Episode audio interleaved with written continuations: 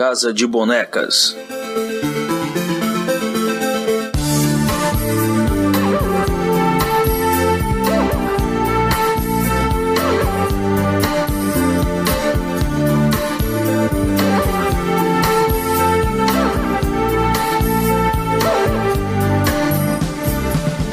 Usando seu selo, Desejo chama sua irmã gêmea, Desespero. Como é esse link direto entre os perpétuos, Cláudio? E essa fortaleza limiar como um contraponto ao castelo de Morpheus, cheio de súditos, operários, cheio de vida, vamos dizer assim. O visual do Desejo é mera coincidência com a capa da banda Duran Duran, no álbum Rio, de 1982. Fala um pouco dessa primeira aparição do Desejo, Cláudio. Bom, vamos lá em partes, né? Primeiro você perguntou sobre a relação dos perpétuos, né? E nessa edição, que é a primeira que aparece, a Desejo e Desespero, a gente vê que existe algumas alianças entre alguns dos perpétuos e algumas rivalidades entre eles também, né? O Sandman, por exemplo, ele se dá bem com a morte, né? Ele, a aliança dele é mais com a morte. As gêmeas, os gêmeos, o gêmeo, gêmea, desejo e, e desespero são outra, outra aliança aí que se forma e que a gente vê essa rivalidade que existe, uma sabotagem que acontece todo, toda essa narrativa da Casa de Bonecas. No caso, né, Desejo vive numa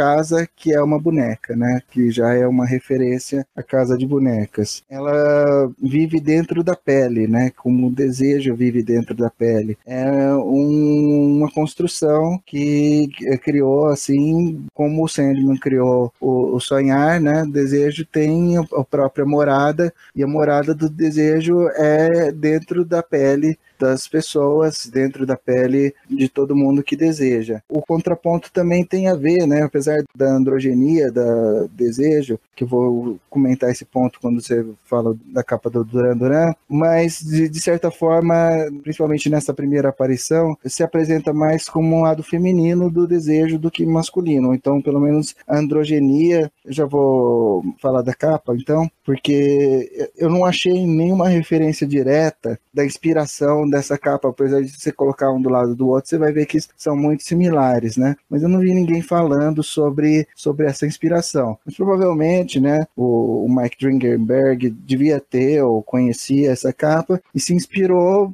para fazer como eles já se inspiraram em David Bowie, Robert Smith e tal, para fazer a, as imagens e imaginário do Sandman. Mas o que é interessante dessa capa é que é uma mulher, né? No álbum Rio lá do Duran Duran, ele só aparou o cabelo assim para ficar um pouco mais masculino, mais andrógeno, né? Mas é interessante que o desejo é o contraponto mais ou menos feminino do Morpheus, né? Então, a Onimiar, que é a casa de boneca, é um santuário mais pro lado feminino também. Então, dessa forma, se contrapõe à morada do Sandman. Mas eu acho que o mais importante disso tudo, a questão do, do desejo morar dentro da pele, morar dentro dos seres vivos, pulsantes, não num lugar frio, não num lugar eh, sem vida. Eu acho, né, que mais do que o, a questão, assim, de masculino e feminino, né, é a questão que você botou do desejo ser algo mais palpável, mais dentro do ser humano do que o sonhar, que é um, uma coisa mais etérea, mais distante, né. Isso reflete bem em como eles se veem, como são as fortalezas deles, né? Eu peguei muito mais esse segundo aspecto do que o primeiro. Ô, Reginaldo, eu, eu, falei dessa capa do Duran Duran, isso aí foi, assim, para o ouvinte, assim, foi um, uma conversa que a gente teve em off no grupo da gente, e, assim, quem, quem lançou essa, essa provocação foi o do Vale, né? O nosso grilo falante, né? A voz da introdução, separa os capítulos, né? Ele chegou ao nome desse, é um artista plástico, né? Que, que assina a capa desse Duran Duran, é Patrick Nagel. Fica bem claro para mim que, mais ou menos naquela parte da altura do Casa de Bonecas, um dos sonhos da Rose começa a ficar mais vívidos, né? A arte do, do Ringberg meio que emula esse estilo do Patrick Nagel, né? Você também teve essa impressão, Reginaldo? Sim, sim, é o sonho da Chantal lá, de uma das, das mulheres aranha, é, é inspirado nesse traço limpo, assim, né? Na verdade, ele é um artista, cara, mais comercial, assim. Ele fazia muito revista de bordo, de avião. Eu acho que eles pegaram essa, essa imagem aí para criar desejo, principalmente porque quando você vê a explicação, né, dos perpétuos, você entende que o, o, o, cada um deles tem uma forma. Por exemplo, a sombra do destino sempre muda, né, de forma. Morpheus ele assume a forma com quem ele estiver interagindo, né? E o desejo é diferente. Ele é desejo, né? Então, quando você olha para ele, não é que ele se transforma no seu objeto do desejo. Então, sei lá, seu objeto do desejo é uma Ferrari, a desejo vira uma Ferrari. Não é isso. Você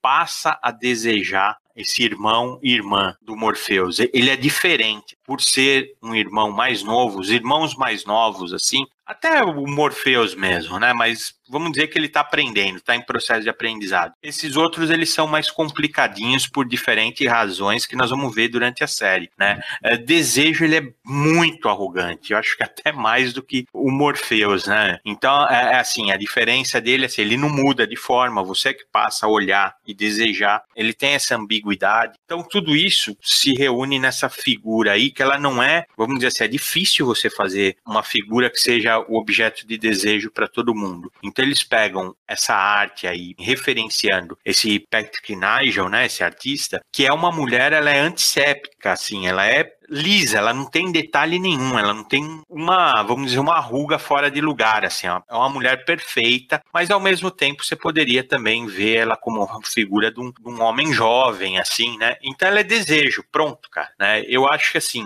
eu não sei explicar também como eles chegaram nisso, mas eu sei que funciona, na história funciona perfeitamente. E, e é legal o, o que o Claudio falou, o reino dele é uma figura gigantesca do próprio desejo, né? E ele, assim, você pode andar por dentro desse corpo gigantesco, mas o desejo, ele mora no coração, né, meu? Assim, é, é poético até isso, né? E é interessante que, assim, num recordatório, assim, o termo correto que ele fala é, é que aquilo é como se fosse uma catedral do próprio corpo dela, né? Daí você imagina o tamanho do narcisismo dela ou dele, né? Isso, Mas se idolatra acima de tudo, né? É. O desejo, ele é muito autoindulgente, né? A pessoa, quando está influenciada pelo desejo, faz tudo que o desejo manda, né? E isso que ela é a ilusão de controle que ela tem, né? Uma vez que ela domina os homens, né? Quando digo homens, digo seres humanos, fazem tudo que o desejo quer. Quando você está dominado pelo desejo, você faz bobagem, você deixa de pensar corretamente, movido por algo maior, por desejar aquilo, né? né? Essa indulgência e esse desejo é um mito do Dionísio transformado num perpétuo, né? E no caso da, da imagem, assim, do, do desejo, da desejo, que pode ser masculino feminino, me lembra da, daquela atriz Ruby Rose, não sei se vocês conhecem. Lembra, lembra muito ela é, hoje em dia. É. Que seria essa versão do, da androgenia, mas não do andrógeno, do, da forma que o Bowie era, que era um, um homem que parecia um feminino, é, é mas por um lado de um corpo feminino, assim, mas que apela também para as mulheres por ter um, um lado masculino possível de se enxergar ali, né? Mas assim, o que eu queria saber saber de vocês. É, assim, vocês têm alguma teoria sobre essa gemelaridade entre desejo e desespero? Assim, tudo bem, isso é algo que será melhor desenvolvido ao longo da série. Mas, assim, à primeira vista aqui, a gente já tem um vislumbre, assim, muito, vamos colocar assim, sádico, né, da relação entre as duas, né? Como se desejo fosse a alfa, né? O desejo, assim, é, é, é a luxúria encarnada, né? E o, e o desespero parece para mim que é o rebu, né? É o que pode advir depois que você dá vazão demais aos seus desejos desejos, né? Seus caprichos, né? Isso, nem só o, a luxúria, né? Todo desejo que você se dedica demais e única e exclusivamente a ele pode descambar para o desespero se ele não for satisfeito. Então é muito interessante, é realmente uma, uma relação muito próxima, né? Entre um, um desejo não satisfeito ou um desejo levado ao extremo com o desespero, né? Mas só para não deixar passar, eu preciso falar isso. Eu sempre achei o Reginaldo um cara sábio, mas hoje ele alcançou um, um ápice ao falar uma coisa que é uma verdade absoluta. Irmão mais novo só dá trabalho. O irmão mais novo é o mais desejado, né? E aí gera uma inveja, a inveja que nasce disso, né? O mais velho tá lá faz mais tempo, mas todo mundo se interessa mais pelo mais novo. Mas não então, só mais merda, é, é fato. Qualquer merda eu faço mesmo, sempre eu, eu, continuar fazendo. E... Eu vou terminar esse podcast com a imagem que Mauro é desejo e Cláudio é, é desespero. É? Não, eu não tava falando de desejo e desespero, porque é, desejo é, é, irmão mais novo do, do Sandman, mas de, desejo e desespero são gêmeos, então nasceram juntas. É Isso, eu pensei a mesma coisa.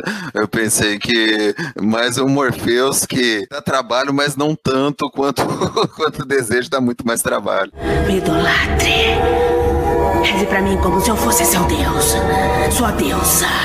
Enquanto isso, no sonhar, Lucien faz um inventário de todos os súditos de Morpheus e percebe que estão faltando quatro deles. Quem são eles, Mauro? A gente vai vendo durante a história e eles vão ser desenvolvidos cada um ao seu tempo, né, durante esse arco, que quem sumiu do Reino do Sonhar durante o tempo em que o Morpheus ficou aprisionado são o Bruto e o Globe, que eles vão ser desenvolvidos nessas primeiras histórias. O, o Bruto era mais o terror, a, a, a força bruta, e o Globe era mais uma astúcia maliciosa. Os dois se uniam e eles têm várias referências antigas à história do Kirby. A gente vai desenvolver isso mais lá para frente. O outro que sumiu do sonhar foi o Coríntio e o Coríntio realmente, né? Ele vai ser desenvolvido no cerne aí do, do caso de bonecas, mas logo que Lucien fala que o, o Coríntio sumiu, causa preocupação no Morpheus. Ele fala: ó, isso aí realmente é uma má notícia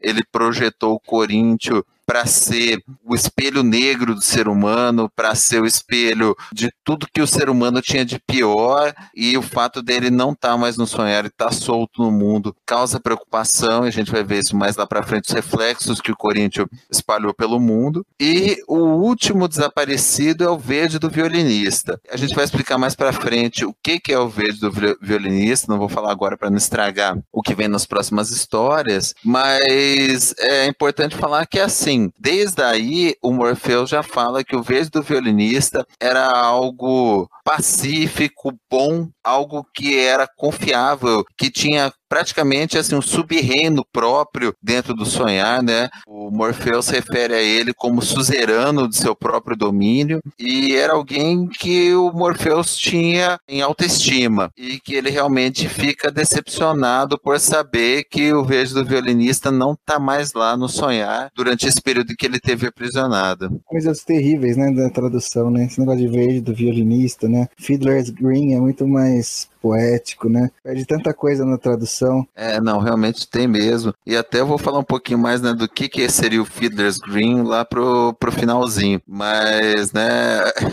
fica pobre, né, em português, o verde do violinista. Os próprios perpétuos, né, que todos são aliterações do D, né, tudo isso se perde na tradução. E eu li primeiro em português, depois eu fui redescobrir o Sandman em inglês. É outra coisa, né? Só que vocês estão falando de tradução, na versão da Globo, não foi traduzido, ficou Fiddler's Green mesmo. Aqui na, nessa versão da Panini da edição definitiva é que eles deram essa tradução do verde do violinista. E, e só para complementar a informação do Mauro, assim, é também constatado que há um vórtice a caminho. E isso é uma coisa assim que a gente vai também desenvolver mais tarde, assim, ao, ao longo das edições. Justamente quando eles estão falando do vórtice, é muito legal. Tem um dos lances que eu acho talvez seja o lance mais, mais maneiro dessa edição, é que o Lucien está discutindo com o Morpheus Morpheus, quem sumiu, a ameaça do Vórtice, o Morpheus fala: o Vórtice é uma mulher, não uma criatura. Se você olhar com atenção, ela está nos observando no canto daquela sala do trono. Aí de repente o Morpheus e o Lucien viram e encaram a gente, né? Eles olham para fora do quadrinho, eles olham diretamente em primeiro plano, né? E falam: olha, tal, ela é tão jovem, quando que eu ia imaginar, tal. E de repente corta para Rose sonhando. Tinha mostrado inicialmente que ela estava sonhando, né? E quando ela acessou essa informação aí toda do, do inventário, né? Do sonhar, então eu acho que já estava estabelecido. O negócio do Morpheus Morpheus e do Lucien virarem diretamente pra gente, conversarem como se eles estivessem falando, olhando para ela, eu achei um barato, eu achei a coisa mais legal dessa edição. Tem um detalhe, né? Quando você vê a, a Rose dormindo, né, no, no, carro, né, no banco de trás do carro, você vai vendo os quadrinhos vão meio que girando, né, assim, e os balões também, né? Mas isso é uma, uma das coisas do vórtice, né? Que ele mexe com os sonhos, né? Também tem a ver com o estado hipnagógico, né? Que quando ela tá entrando no sonho, né, é meio que um, uma parte transição entre sonho e não sonho, né? Então eu acho que eles representaram esse estado hipnagógico com esses quadros meio skilled assim de lado até, até entrar finalmente no sonho. Aí no mundo desperto, Miranda Walker e, e sua filha Rose vão à Inglaterra com todas as despesas bancadas por uma benfeitora misteriosa. Elas encaram a coisa como um passeio turístico, mas lá pro final da edição a gente descobre que a anfitriã ninguém menos que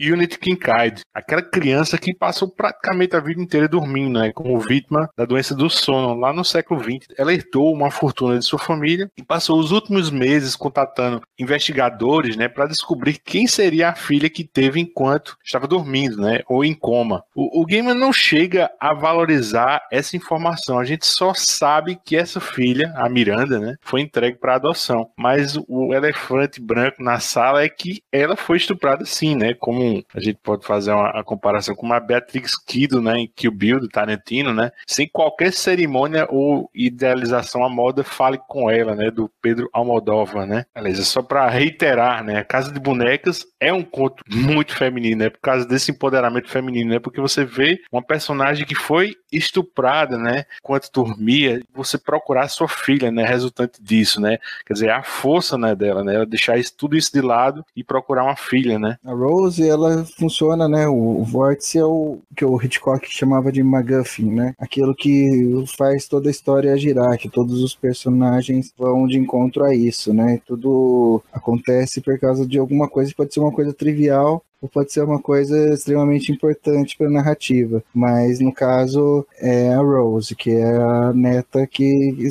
surgiu dessa, desse estupro, que mais para frente a gente vai entender quanto isso quanto isso pode afetar o sonho, né? Ela é realmente uma Guffin mesmo, a, Rose, mas ela é bem inserida na história, assim. Você vê nessa história o Morpheus já fala que ela é o vórtice e ela vai atrair os sonhos para ela. Ele tá falando que vai ser o arco ela passa a atrair esses sonhos que eles comentam que estão desaparecidos. Quando você lê isso daí de novo, entende, cara, é, é sensacional. A, a, construção, né, assim, muito bem feita, cara. E aproveitando, Reginaldo, na saideira do capítulo, você chegou a, a, uma conclusão sobre quem é que tá nessa capa da edição 10? Eu ainda acho que há desejo, mesmo com esse brinquinho de cruz aí. O que, é que você acha? Então, eu, eu sugeri que poderia ser a, a Rose também, né? Por causa que ela tem umas mechinhas no cabelo, assim, um visual meio punk, assim sim. Pode ser uma das duas, talvez por também assim, se você olhar o complemento da capa, né, que ela tá ela parece assim que uns anzóis estão abrindo um pedaço de carne, assim, né? Talvez tenha realmente mais a ver com a desejo, né? A figura aí no centro é aquela Cat Peters, né? Que ela acabou casando com aquele Neil Jones que a gente comentou na, na edição anterior, assim, né? Então eles passam a aparecer em diversas capas sempre que precisava de um ator, né? Ou de uma atriz caracterizando, assim. Ela tem também uma maquiagem no olho, assim. Ela,